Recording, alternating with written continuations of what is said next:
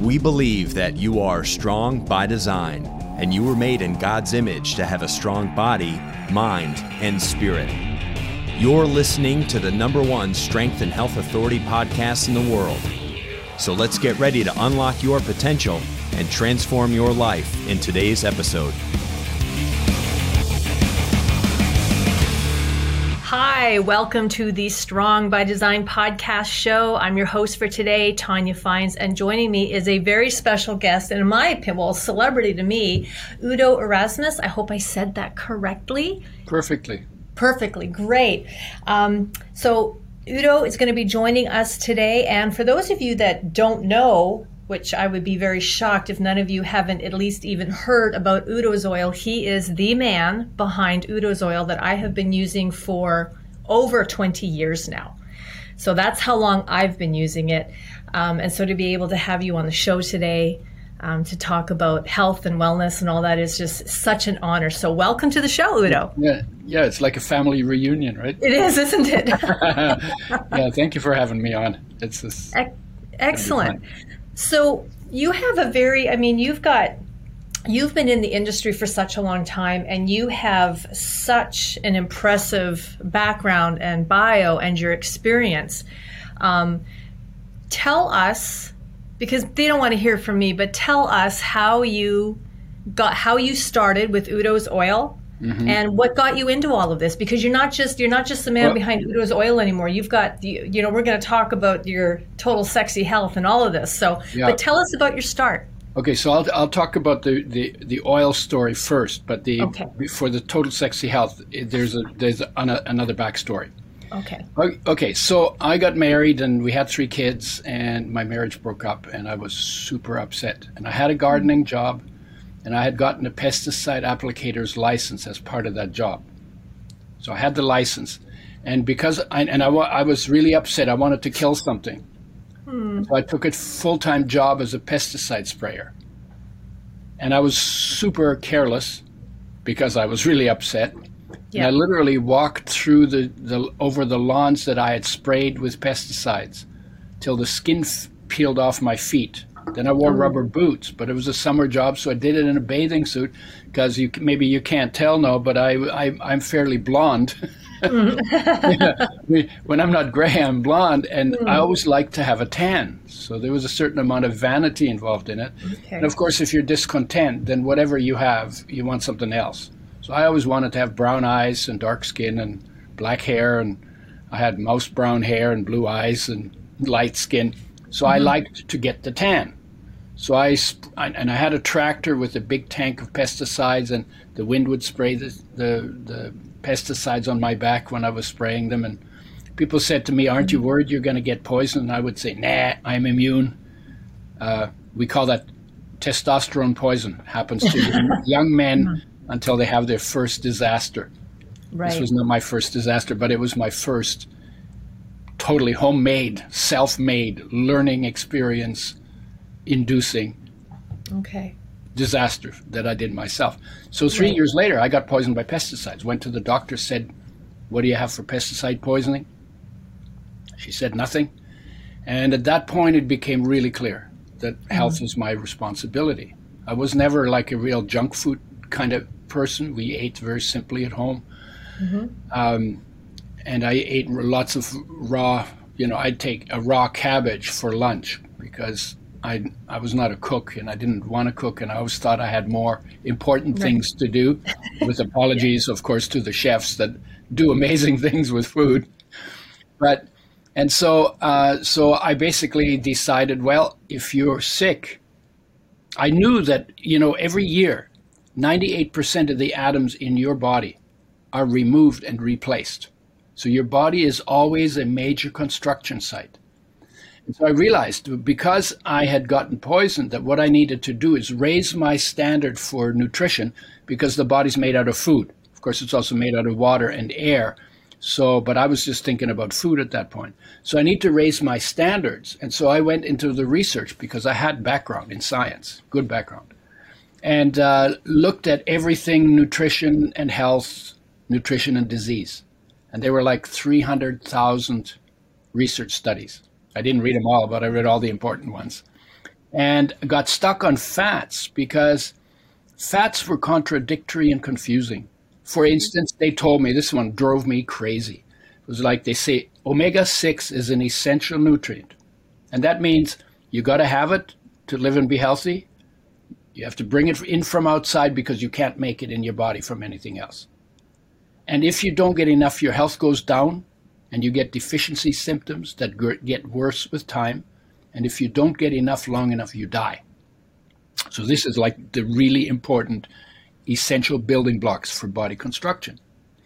If you bring them back while you're going down, then all the problems that come from not getting enough are reversed, because life knows how to make a body that works, provided we take responsibility here, where our mouth is, that all of the building blocks that life needs for body construction land in the body. Then it can do its job. And so I knew that. And then it turned out that omega-3s were established as an essential nutrient the year after I got poisoned. So the timing was perfect. It wasn't my timing. I mean, you know, it was perfect. But going back to omega-6s for a second, they're essential, said the research. And that was known in 1929. But they also give you cancer and kill you. And I just went, huh? Wait a minute, you're putting something in your body that is essential for your health, and then it gives you cancer and kills you. That is so contradiction. It drove me crazy. And in trying to find out how to resolve it and digging into the research, where I ended up is looking at how oils are made, and found out that the oils that we usually use, the colorless, odorless, tasteless oils that you get in plastic bottles sitting on the shelf, are treated with sodium hydroxide or Drano. Yes. Then they're treated with phosphoric acid, it's called window washing acid. It's used to degrease windows. Then they're bleached with bleaching clays, which turns them rancid. And then they get heated to frying temperature to clean them up in a process called deodorization, because you want to get rid of the rancid smell. Right. And when that's done, you have an oil that is colorless, odorless, tasteless. You can't tell where it's from, what nut or seed it came from, because all the flavors are gone. Right. And it's a 0.5 to 1% damaged. And that doesn't sound like much until you count the molecules.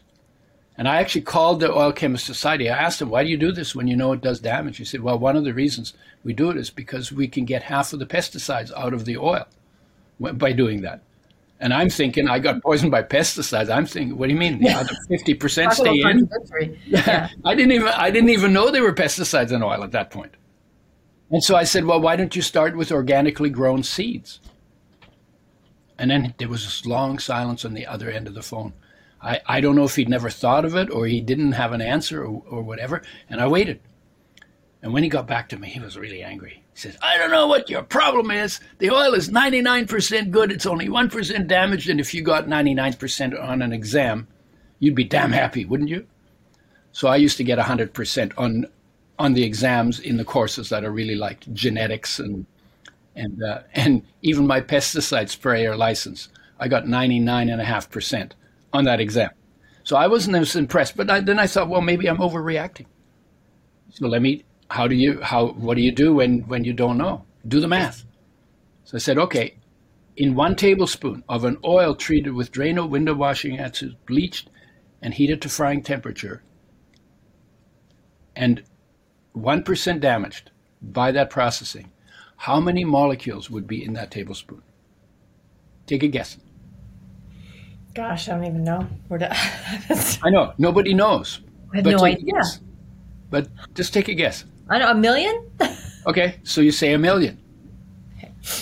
Okay, so your number that you guessed, yes, is more than 1 trillion times lower than the actual number. Wow.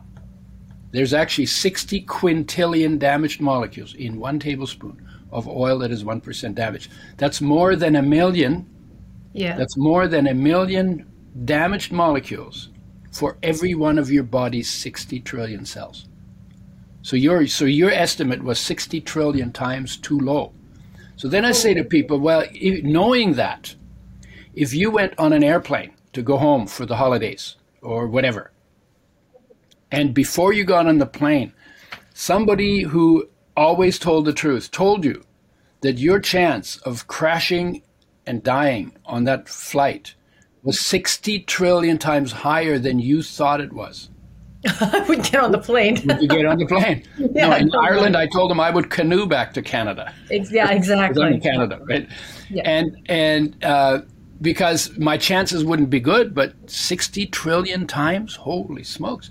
And then, yeah. But the question then is knowing that and recognizing how much we underestimate the damaged molecules we get from those oils, is that reason to rethink you're using those oils.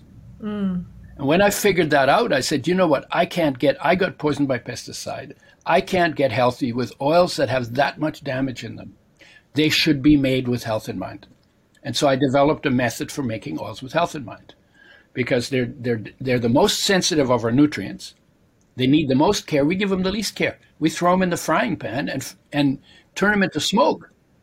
Right? And you know, when you turn oil into smoke, you're doing damage to it. So they're damaged by light, by oxygen, and by heat. In the frying pan, they get all three of those at the same time. So I said, okay, we need to make a press that, or a process that protects the oil from light, oxygen, and heat from the time it's packaged in the seed, which is pretty good packaging. Nature's packaging is very good. They've done flax seeds. They were 5,000 years old. They found them in caves in Switzerland. I read about that, yes. And they planted them and they grew. Yeah. So that packaging kept the seed alive for 5,000 years. Yeah. So nature's packaging is very good. Yeah. So then we're going to press it, and we're going to filter it, and we're going to settle it, and then we're going to fill it into a bottle. Through the whole process, you have to make it so tight that no light, no oxygen, and no high temperature can damage the oil during that time. Then you put them in glass bottles, because plastic leaches into oil, and plastic, when it gets into the body, gives you low-grade chronic inflammation, and also is associated with increased cancer. So you don't want to package the oils in plastic. You put them in glass. And so we did that, and then we started with flaxseed oil, because omega-3 was just established as essential.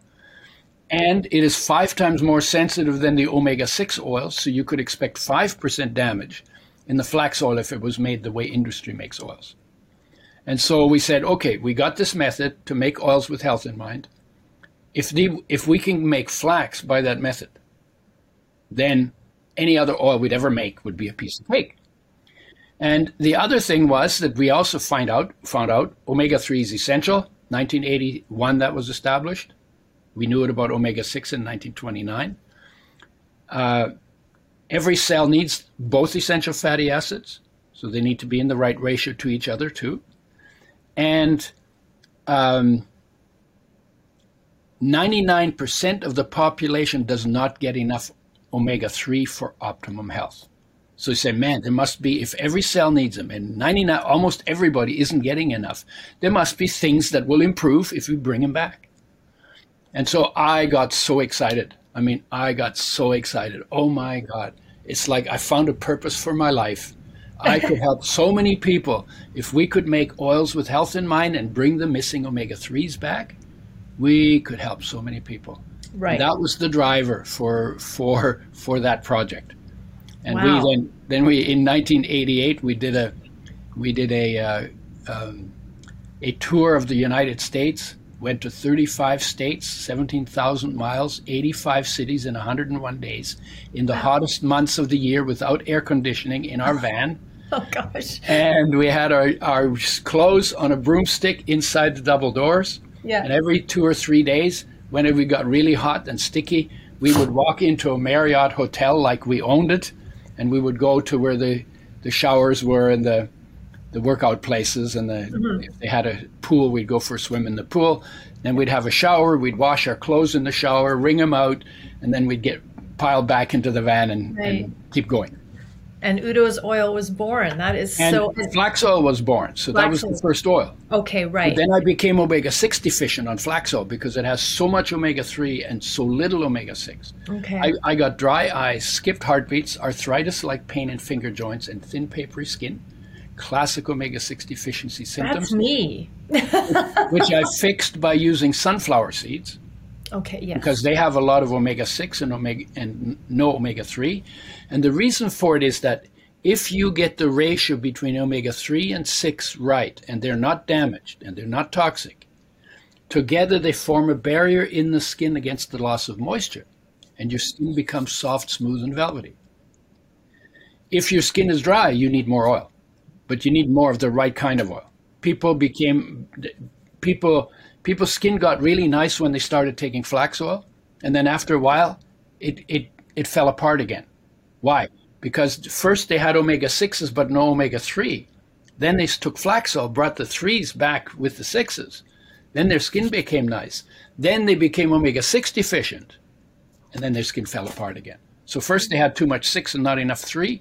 Then they had both. Then they had too much 3, not enough 6. Either way, your skin will fall apart.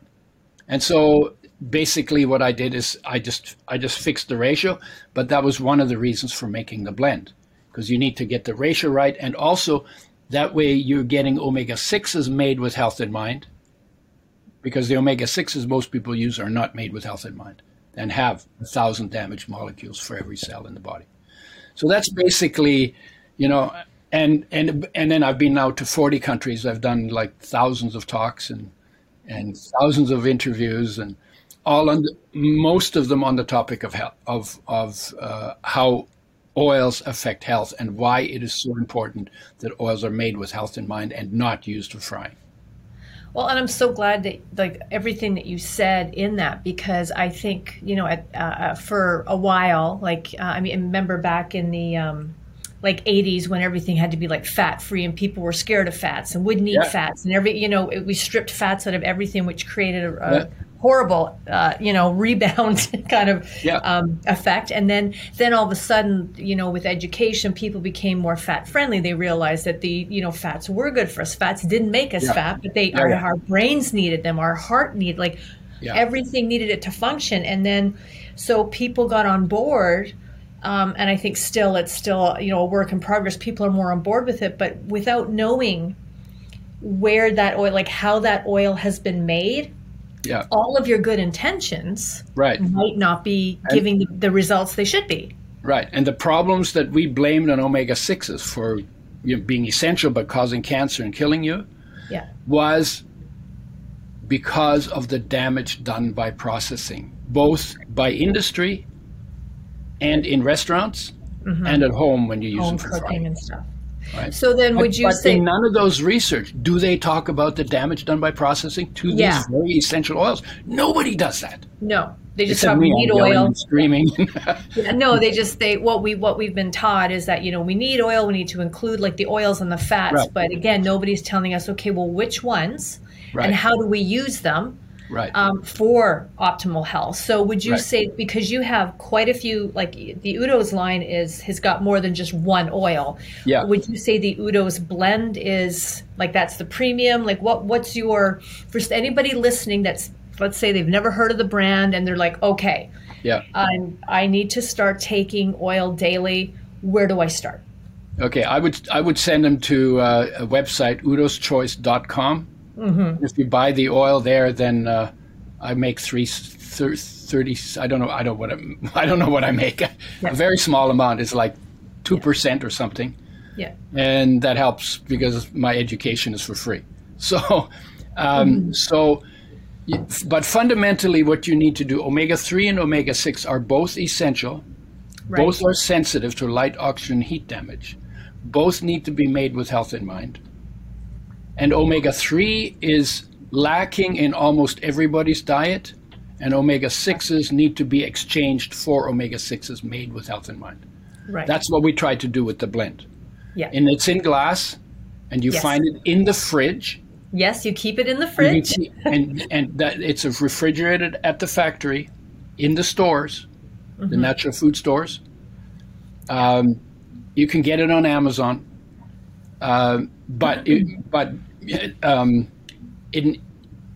when you get it home, you refrigerate it.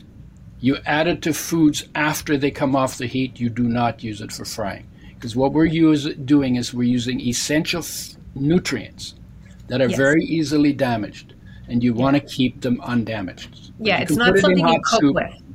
Yeah, you can put it in hot soup, and you can put it on steamed vegetables.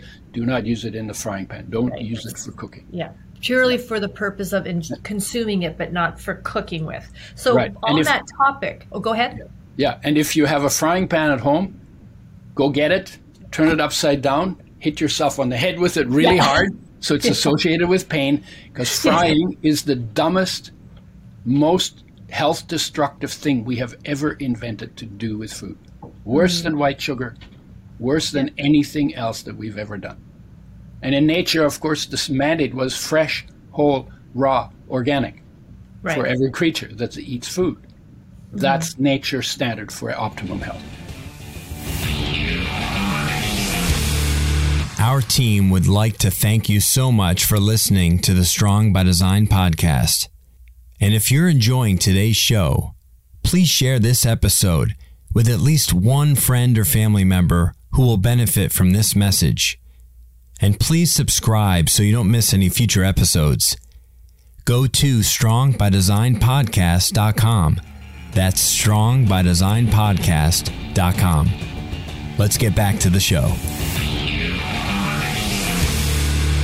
On the topic of like cooking with, or, you know, like maybe using heat with oil, in food preparation, what do you have to say to, because like it seems like it's almost like the topic of oils and, you know, different kinds of oils is very, like, it's fashionable, it's very trending, you know, and like coconut oil. I mean, like, what are your thoughts on things like coconut oil, avocado oil, and using these, you know, because a lot of people are thinking, like, again, I think most people really want to do the right thing. And so they think they're doing the right thing and making it. Until you tell them that they can't use oils for frying. Yes. Then they say, who is this idiot? Yes. Right? So coconut has virtually no essential fatty acids in it. And coconut has been, every claim that can be made for omega-3s on the basis of existing research has been made, has been claimed for coconut oil without any research foundation. And so this is good for everything, create a beautiful business, extra virgin coconut oil, tastes nice, of course. It's okay for fuel. It's better for people who have carb-based overweight, which is most overweight, is either inflammation or carbohydrate-based. If you're overweight, switching to fats as fuel is a good idea. The coconut oil is okay, but not the first thing. The only thing you have to do from fats is optimize intake of undamaged omega-3s and undamaged omega-6 in the right ratio. Once you've done that, you can use some coconut oil. But there is some research now, because it became so popular, so researchers were behind the eight ball at the beginning, but then the market drove the researchers to check it out. And now they find out that coconut oil increases LDL cholesterol. Okay. But if you eat the coconuts, you don't get that increase in LDL, so eat the coconut. Right. And they think it's the fiber in the coconut that protects you from... Right. And again, I think that comes back to your whole fresh food. Fresh food, raw, organic. Yeah. You know, which is, I mean, of course, that's always the best, but, you know, depending where you live, depending on your socioeconomic status, like, not everybody has access to certain things certain times of the year, but, I mean, ultimately, that's always your best option. But then we should work on the access, shouldn't we? That's, well, exactly, exactly. Yeah. Okay, and then with avocado oil, again, eat the avocados. They have a little bit of omega-3 in them. They have a little bit of omega-6. They're mostly monounsaturated. But in the process of making the avocado oil, they go through Drano, window washing acid, bleach, and fried. And so I don't recommend any oils like that, not sunflower, not safflower, not corn, not peanut, not sesame. I don't know, what are the other oils? Like the almond oil, they all have gone through this process. And the more essential fatty acids that they contain, the more damage is done to them by the processing. Right. And I think it would be lovely if people could get, and I know everybody's busy. I'm busy. We have very busy lives. And I think, okay, when you get back to doing things like steaming, broiling, and then actually using your fresh oil out of the fridge as a topping, as a condiment, like something to add to your food, you know, and that's to me how it's meant to be. Right. And once you heat it, if you're using it for cooking, it's like a flipper. It's a utensil. You know, it's not really about health. Yeah. If you go back in history, the industry only started about 1900, the mega oil industry. Even olive oil was not used for frying. Olive oil is much older because it was made from the flesh. It's easier to make, so you didn't need those fancy presses and the pressure and all of that. So the people in the Mediterranean used coconut oil not for cooking, not for frying. What they did is they boiled their vegetables in water, then poured off the water, then added oil, extra virgin olive oil, to the food. And for two reasons. One is that they enhanced flavors, because oils carry flavors. That's why we like oils and fats. They carry flavors. So they make things taste better. And they also improve the absorption of oil-soluble nutrients, which are found in all foods. Yeah. And the oil-soluble nutrients, some of them have super good health benefits. So it's a good idea to use oil in food, but not for frying. Right. And so, and my parents, when I was a kid, I'm 79. So my parents, when I was a kid, they cooked everything in water. So people say, well, what do you do with your steak? Well, you cut it in cubes and you throw it in the stew. And then it's in there with the vegetables and the spices, and it tastes great, and it's not burned, and you're not burning the black charred thing that is clearly carcinogenic, right? So that was not a problem. So they cooked in water, and that was called cooking, and any time you used fat or oil, that was called frying. Now cooking means using oil. Yeah. But you need to go back to, if you're going to cook, use water. You do way less damage. Then add good oils for the flavor enhancement and the better absorption. Do not use oils for frying. Anytime you turn food yellow, brown, black, or get it smoking, you know you're creating carcinogenic molecules.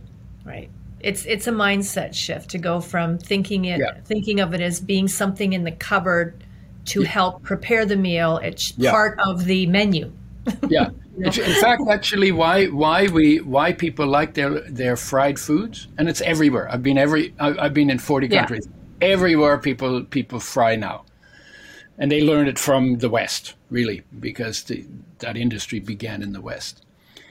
The reason why people like fried foods is because they get it confused with mother love, because the industry convinced our mothers that it was faster and it was better and it had flavors. That was a total marketing job on women. Women were busy. They're always busy. You know, among lions and women, lions and humans, women do all the work, right? So they were busy. They thought, okay, cool. And in those days, they said, well, the industry would never tell us to do anything that wasn't good for us. Now, you know, you laugh when you hear that, because we've had so many exposures of so many things that were fraudulent, right? In many industries, not just like the food industry, but in many industries. Right. And why is that? Because when you're greedy, you know, if you can get an advantage without effort, well, then you cut the corners and you take the advantage, but you don't tell anybody until it gets exposed, right? So that's just, so what I say to people is separate the mother love from that bad habit that she was bamboozled into by an industry that was just, because they basically said, look, they use water for cooking. What if we could get them to use oil instead? Oh my God, we could sell so much oil. And so this was a decision made at the marketing end of the oil industry that did not take effects on health into account, because they knew better even then. Yeah. Well, I keep making notes as you're talking because I don't want to forget anything, but I love, you said something back in the beginning that life knows how to make a body that works. Mm-hmm. And it's so true. And I've in several podcasts I've done, I've got this, I'm sure our listeners are sick and tired of hearing me say it, but I've always stated it probably once at least in everyone I do that when like the body is the most brilliant machine we will ever encounter ever. Yeah. I mean, no matter how many wonderful computers and things we design, nothing is ever going to replicate the intelligence system that the body operates at innately. And yet if we're able to get out of the way, it knows what to do, mm-hmm. but we try so hard. I think again, a lot of times with good intentions, doing what's right to help it along the way, that we end up going backwards, and then so we start doing something to fix one thing, and so we've gotten in the way there, which causes something else to go out of balance. But if we kind of could step back and mm-hmm. go back to basic things, it actually knows what to do better than mm-hmm. anything. Yeah, of course, because the genetic program that life uses as a blueprint to construct the body and replace it 98% of it every year. Yeah. That is an incredibly good program, but the program was developed in nature. Yeah. On fresh, whole, raw, organic, mostly plant-based, because the hunters came home without meat most of the time when they only had rocks to hunt with, right? Yeah. So basically mostly plant-based, fresh, whole, raw, organic. Then we started refining and frying and doing all these things, and we change the molecules. Then we put molecules that never existed in nature into our body. When they land in our body, they interfere because they get into places that need a different kind of molecule in it to get mm-hmm. the work done. So they interfere with the work that should be happening in that space. And when you get enough wrong molecules in your body, then you're going to show that's going to show up. Right. It's not going to be one molecule. Maybe it's a million. Maybe it's a trillion. There's so many. And it doesn't happen in one day. But if you fry your foods, 2 to 4 tablespoons, a day, and you fry them for 30, 40, 50, 20, 10, 5 years, you begin to see effects. Mm-hmm. Lower energy is one of the biggest, because damaged oil molecules interfere with energy production in the body. Right. And when you get rid of the damaged oils, your energy will increase. Mm. You need both omega-3 and 6. They're essential. Right. When you do that, your energy increases. Yeah. And then your skin becomes nicer. Yeah. And your brain works better. And your liver and kidneys work better. Yes. And and your bones work better. They actually help the bone-making cells and inhibit the bone breakdown cells. Mm. So I have a question. Mm-hmm. My dad grew up poor, they were quite poor. Grew up on a farming family. Mm-hmm. So a very basic diet. What they grew and what they slaughtered, like what they had on their land, like what they raised, is what they ate. So very plain but very basic preparation. Very much high in fat, as far as animal fat, because when you don't have a lot of food and a lot of money, and someone puts a piece of meat or whatever in front of you, you eat it. You eat everything. You just leave the bone. So he grew up like that, and he I think it was his 20 or 30-year reunion. He was voted like the most well preserved. He kinda, but he also now he is in the late stages of Alzheimer's. Mm-hmm. And my dad was somebody that loved his, going to the pub after work on Fridays with his crew. That was kind of their thing, have, a couple beer and have their wings and things like that. So as he got out on his own and did better than, got married, had us, and his life got substantially much better in terms of, finances and just career, mm-hmm. Western ways, snuck in. So how much, as far as things like Alzheimer's and Parkinson's, autoimmune, all of this, would you say is, oils, lack of them, or an overabundance or an overconsumption of things like the shit, like cooking and frying is connected. Like, is there any kind of connection, association that you want to speak on? Yeah, I would say more health problems result from damaged oils than any part of the other part of nutrition, and more health benefits will come from getting oils right than any other part of nutrition. After that is sugar. But if you take the overview of all of that, it's processing. If you look at the degenerative diseases that we have not been able to get a handle on, and you look at how animals, when they have enough food, but the food is the way nature made it, they don't get those conditions. You have to, if you want to get the biggest issue in degenerative diseases, is the processing of natural foods into commercial stuff. Packaged on the shelf. Right? Whether you're talking about white sugar, white flour, white oils, white fats, you know, and if you look at, you know, everything except on the outside in the grocery store where the vegetables are, and you know, everything on the inside is junk. Yeah, shop the perimeter. And processing is the biggest issue for, regarding degenerative diseases, whether it's frying or drying or removing nutrients or adding preservatives or adding pesticides. So there's always three things. Either you're not getting enough of something you need, so that would be essential nutrients, or you're getting too much of something you shouldn't be getting, that's poisons, and that would be plastics, pesticides, pharmaceutical drugs, industrial chemicals, preservatives, cosmetics, and damaged food molecules. And then X-rays and gamma rays and radioactivity and stuff like that too, right? But so that's the second one. You're getting something poisonous that doesn't belong in the body. And number three is, if digestion isn't working, you won't get all your nutrients, and you may produce poisons in your own body, often through the microbiome not having the right kind of... Those three are the main reasons for our degenerative diseases. Something isn't there that should be there, something is there that shouldn't be there, and your digestion isn't working, so you're not getting what should be there, and you're creating stuff that shouldn't be there.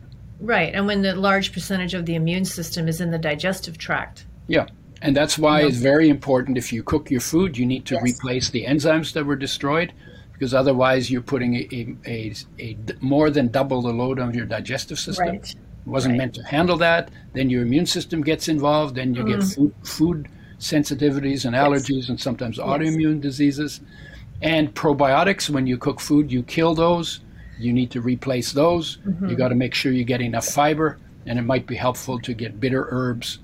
That you know, lots of herbs and spices have very, very powerful health benefits. Yeah. So between doing those four things, you can do a lot of good to the digestion part, where the where many problems come. Right. Start doing, again, like I come back to, I think most people are really believe or wanting to do the right things, but doing so much of things that actually are, you know, this, like this body's in this constant state of flux of trying to repair, rest, recover, maintain this balance, this equilibrium, but it can't, because all the stuff we're doing, thinking we're doing the right thing, keeps offsetting this balance. So it's just this, like, it's this hamster wheel of... we want to fix at the back end what we should have not done at the front end. Right, right. Right? Yes. And so going back to fresh, whole, raw, organic, I think part of it is, you know, we're in a hurry, and we don't want to take the time, and we grab what's available, and so everything is done with convenience. I tell people, listen, every time you hear the word convenient, you should run like hell. Yeah. Because convenience will tear you down, and challenge will build you. Yes. So make your life harder if you want it to be better. Mm. And when it comes to food, harder means you have to take a little more care. You go and get organic. You go and get whole foods. You don't cook them. That'll actually save you some energy, some time. That's why I ate my raw cabbages when I was doing my pesticide spraying job. That's probably why I never got killed by the pesticides. because my food intake was pretty good just because I never took the time for cooking. So I didn't cook, so I just ate whatever I could, and I grabbed a cabbage out the door, go do my job, right? But going back to something like that, or as close as you can from where you are, take directions, take steps in the direction of fresh, whole, raw, organic, mostly plant-based, that you could probably get rid of 60 to 70 to maybe even 80% of what ails you just by doing that one thing. Thank you so much for listening to the Strong by Design podcast. To help our show reach more listeners just like you, please let us know how we've changed your life by leaving a 5-star rating and review on iTunes. Go to strongbydesignpodcast.com. That's strongbydesignpodcast.com. Let's get back to the show. So it's almost like getting back to sort of basics, like really good health. Yeah. Isn't really difficult because the body knows how to do that. It's just stepping back and getting away from this mindset or this habit we've created of having to get everything done now. Like I would say we should become dumb like a deer, because a deer doesn't need a degree in nutrition in order to stay healthy. It just eats eats the same grass over and over and over. Yeah. That happens to be its fresh, whole, raw, organic food, right? And when it does that, apparently there's all the minerals and all the vitamins and everything in the grass, and they probably nibble on some herbs in the wild as well, right? To make that deer, right? Life knows how to make a deer if the deer eats grass, right? Cow is made out of grass, right? Like if the wild animals, and then they have some herbal nutrients in their meat that they don't get in a feedlot where they just get fed corn. Right. Yeah. And they're also less fat on them when they eat in the wild, because the wild animals are usually 5% or less, usually more like 2 to 3%. Talking about your dad, the reason why he's healthy on the farm, you're close to nature. You know, and even with agriculture, we've made some changes, but it's still closer to nature than if you're getting everything out of the supermarket. Yeah. Right. Yeah. And but in terms of the degenerative diseases, I would, if we eradicated processing from the planet, you know, it's like processing is a virus. Let's eradicate processing from the planet. If we eradicated processing from the planet and went back to fresh, whole, raw, organic, mostly plant-based, the only thing to make sure of is that it's not contaminated, bacterial contamination. Yeah. Then you have to cook it to kill the bacteria, but maybe you shouldn't eat it at all, right? But if we did that, most of our doctors would go on long holidays. Well, there you go. Dance in the sun in the tropics, or there you go. Run around naked on the beaches because they have no people to treat. Yeah. And then the treatments we do for the diseases, they're not getting back in nature, which is really the treatment. They're like more synthetic stuff, more stuff that is not natural to the body, in the form of pills and shots and surgery and radiation and chemo, right? This is like, it's like you got sick from eating wrong. And now what we do is we mask the symptoms, but we don't fix the condition. Yes, always treating the surface symptoms as opposed to what's we always refer to it as ground zero. What's the ground zero that this is coming from? Right. And that's not to say that doctors don't do a good job of crisis management, symptom suppression, life support systems. They're very good at that. But most of the things we go to the doctor for, we actually need to go to the farm. Yeah. Right? Yeah. You know, or the garden, or grow our own garden. I'm a big proponent of growing a garden in your front and backyard. Yeah. Because then you know what you're putting in the, you know what you're getting because you're doing it. Yes. And there's something actually, there's a mental health component to that that's kind of squirreling off a bit. But for years, of course, I mean, when I lived in Northern Canada, I lived up in Fort St. John, British Columbia for years. And I had, my garden was massive. So we grew everything. And there was, I mean, not only did it, you know, you do notice the taste when you've eaten out of a garden. Oh, yeah. As compared to buying from the grocery store, you do notice the difference. But there's a mental health benefit there. Like, I mean, I loved being, my kids loved being out in the garden. Like there was this, it was a holistic. Yeah. There's a holistic element to it. For sure. Yeah. For sure, and for kids, to see in the garden, they put the radish seed in there, and this little plant comes out, and then they want to pull it right away. You say, no, you got to wait. No, you got to wait. You got to wait till that little red bulb forms at the bottom, you know. And they get a kind of an idea of the pace of nature, but also the amazing what happens when you plant a seed.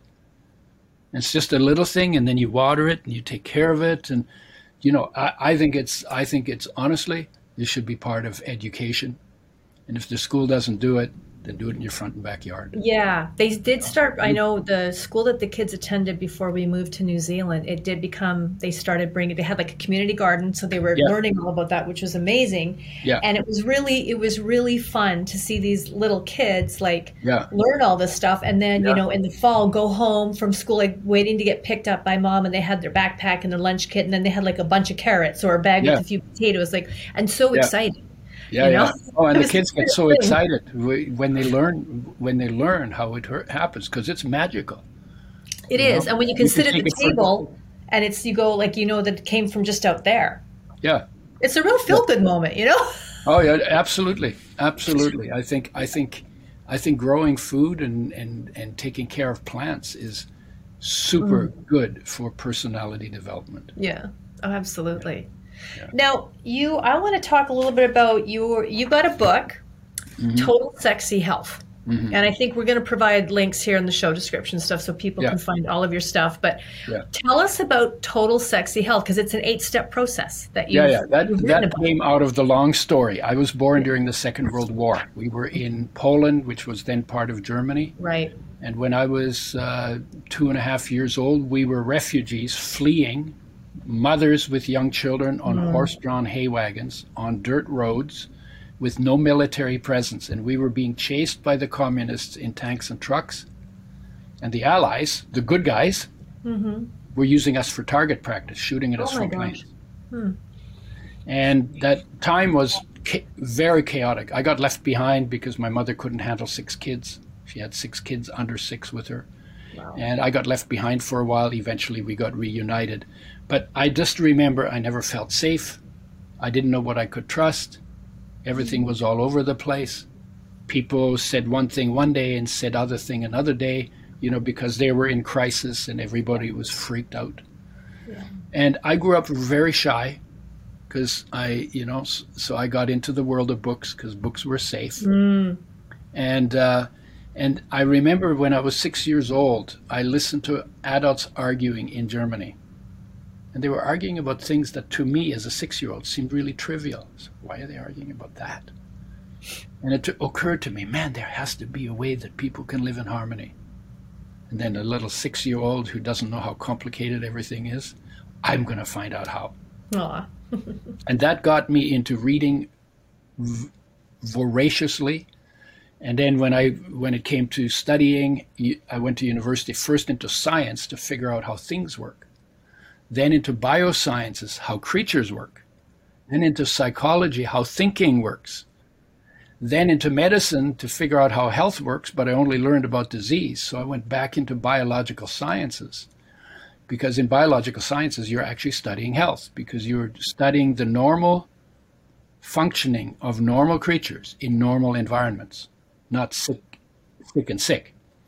So, and then I was still missing something, and I left university because what I really needed to know is how I work. So I got into self-knowledge. And then I that was like the foundation. Why? Because the goal was always, how can people live in harmony? There must be a way that people can live in harmony. cooperation works better in most cases than competition. In most cases, yeah. And then people say, oh yeah, but that sounds like socialism. No, cooperating is not socialism. Cooperating is helping each other. Cooperating is from the heart. Cooperating is about love. Cooperating is about, the message of the master. Yeah. Right? Whether it was Jesus or Buddha or Krishna, they all had the same message. I am come not to judge, but to love. So, and then I got into health. We told that story. Then I got into, after oils, I got into digestion, enzymes, probiotics, and those are all on my website too. And then I said, what else affects health? And eventually I said, actually everything affects health. Everything affects health. So if you're going to create a teachable field of health, which is what I'm doing, then you have to give everything its due. And when you look at human beings and their surroundings, because you have to deal with both, there are 8 pieces to it. One is awareness. And I'm talking about internal awareness. Most of us are not that internally aware because we never sit still. So we're always doing something or thinking about something. So we're always either in our mind, in our head, or interacting in the world. But in order to find that internal awareness, where, by the way, your wholeness lives, your contentment is, your oneness is, your complete peace exists in the core of your being all the time, not affected by any of your dramas and traumas. Imagine having access to that. And all it requires is sitting still and practicing to get good at it. So that's number 1. And by the way, that's formless, indestructible, never gets sick, never dies. You want eternal life? There it is. It's already within you. It's part of your nature. Okay? Second is life energy. Life energy is solar energy, because my life is solar energy. It's trapped in green leaves. It's stored in bonds between atoms. Those become our food molecules. We eat them, break them down. That solar energy is released, and that's what we live on. And that's a flow through the body all our life. And we always get why we got to have food. Is to get that energy, is to get the building blocks for building the body, but also to get the energy that moves us. And we are actually that energy. Our individual essence is that energy, solar energy. Now, when you talk about solar energy and how it goes through the plants and then becomes our life, that's the science version. When you go subjective on it and you bring your awareness inside, and you experience that subjectively, then you can see it as light in your darkness, you can hear it as sound in your silence, your inner silence, you can feel it as love in your emptiness, and it is unconditional love, because no matter what you do, its commitment, I mean, it doesn't talk to itself like that, but its nature is to take care, its only agenda is to take care of your body 24/7, 365, lifelong. And that, when you feel that, because you tap into it, you feel so cared for that it's not about you anymore. Mm. Now it's like, okay, I'm taken care of. And I'm talking from my own experience, okay? Right. I say you, but I mean me too. Yeah. And it's true, but it's true for all human beings. We have that in us. No matter what we've done and what our past is, what our stories, we all have that in us. So now I say to myself, okay, I'm taken care of. And if I don't feel cared for, then I know where to go to feel it. I don't have to get it from the outside. Mm. It's not unconditional from the outside. There's always conditions, right? Yeah. So I feel cared for. And now what's left to do? Where can I help? Because it's not about me anymore. Where can I help? What needs to be done? What's the biggest splash for good that I can make in one lifetime in this body, given whatever my talents and experience and interests and and the situations in the world are. So that's number two. Number three is inspiration. That's the shine of that energy into the world. And that's where purpose comes from. Very easy to get to purpose when you're in touch with your life. Because you have your life and your potential accessible. And you also can look around in the world and say, okay, yeah, this person needs help, or, you know, whatever, the little things, but also big things. And politics would work if people took time. I mean, we should make a law. Well, the lawmakers won't make that law, but we should make a law that all lawmakers have to spend an hour or two a day getting in touch with the heart. Because then the politics would work, because we have most everything in common. It's only our ideas that are opposing, and that's all we fight about. That's stupid. We do it in relationships too. And we, you know, I mean, okay, so that's number three. Number four is the physical body. That's about food and fitness, digestion and rest, and, you know, balancing the body's need. The body is always needy. It always needs something, right? Either food, or it needs water, or it needs air, or it needs to go to the toilet, or it needs sleep, or whatever. So that we spend a lot of our time taking care of the needs of the body.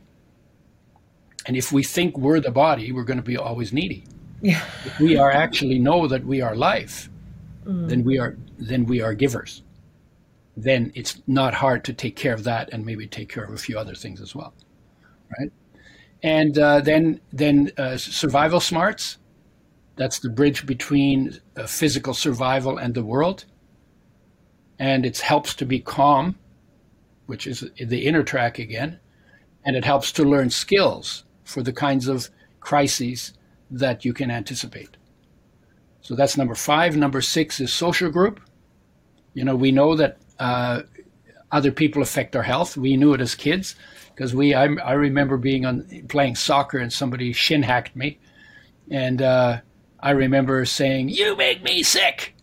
You know, because I got really mad, right? I said, "You make me sick." Even as kids, we knew that other people affect our health. So that's and their biggest part is, how do you maintain your unique individuality and at the same time be accepted and contributing to the needs of the group? And a lot of times people have to give up parts of their individuality to be allowed to belong. That doesn't become a problem when you belong to yourself, because then if the group doesn't like you, then at least you still like yourself. Right. And so that's social group, and then it's natural environment. So we're talking about everything environmental now. And there's a slogan that I use. It's, if you poo in your nest, you will nest in your poo. Oh, well. Yeah. That's what we've been doing to the environment, right? Cut down the trees, and, you know, burn up the oxygen with fossil fuels, and doing a lot of things. We only have a quarter of the trees that we had 10,000 years ago. We had 10 trillion. We now have 2.5 trillion. If you want to do something for the environment, plant trees and water them. And they change the climate, because they make summers cooler. You know, you walk under the shade of a tree, it's obvious how much cooler it is. And in winter, they keep it warmer. So you get it cooler summers, warmer winters, not the extremes. Right? Of like really hot in the day and then get really cold at night. So that's number seven. And number eight is the big picture. I call it infinite awareness.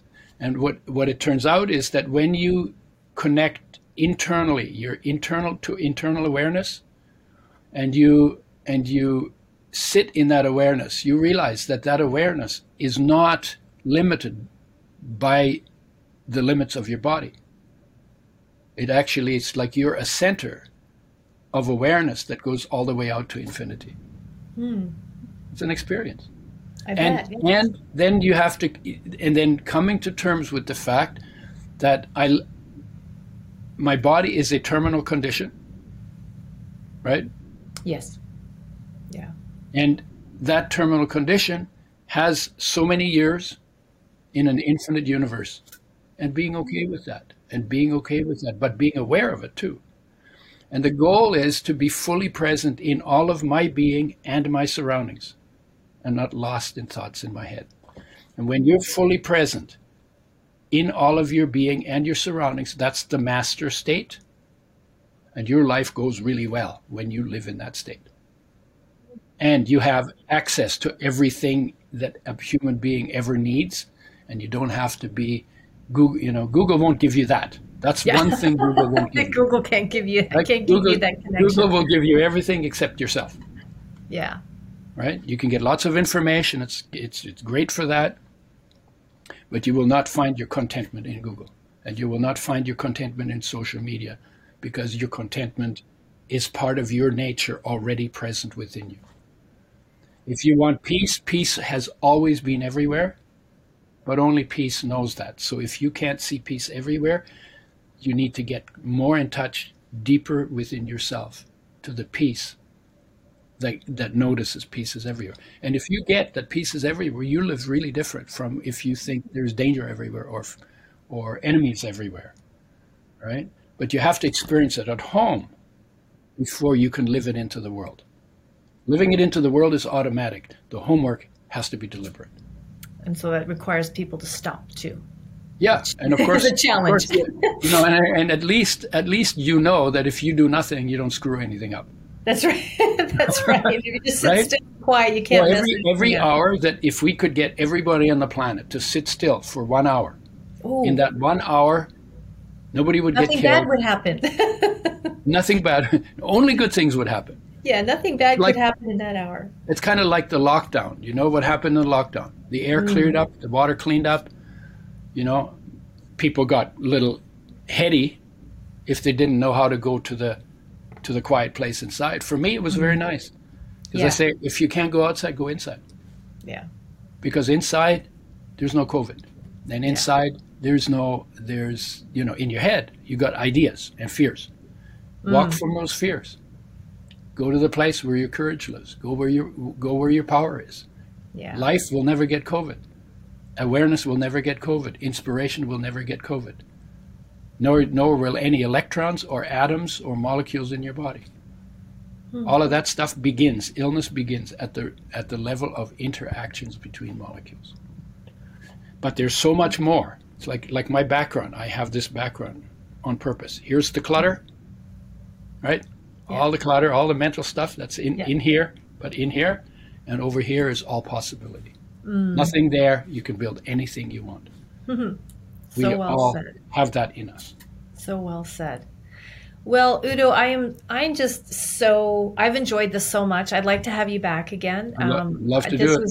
This was just a wonderful, wonderful podcast. Thank you so much for taking time to speak with us. All right. Before we say goodbye, can you just, for our listeners, just tell them, give them all the sites where they can go and find you and find your information and any of your stuff. So. Yeah. Okay. In terms of the oil, the enzymes, the probiotics. Yeah. Next place to go, udoschoice.com. Okay. In terms of, and then we talk there. We also talk about why we made the products and how we made them, and why you should get ours and not everybody else's. Good. And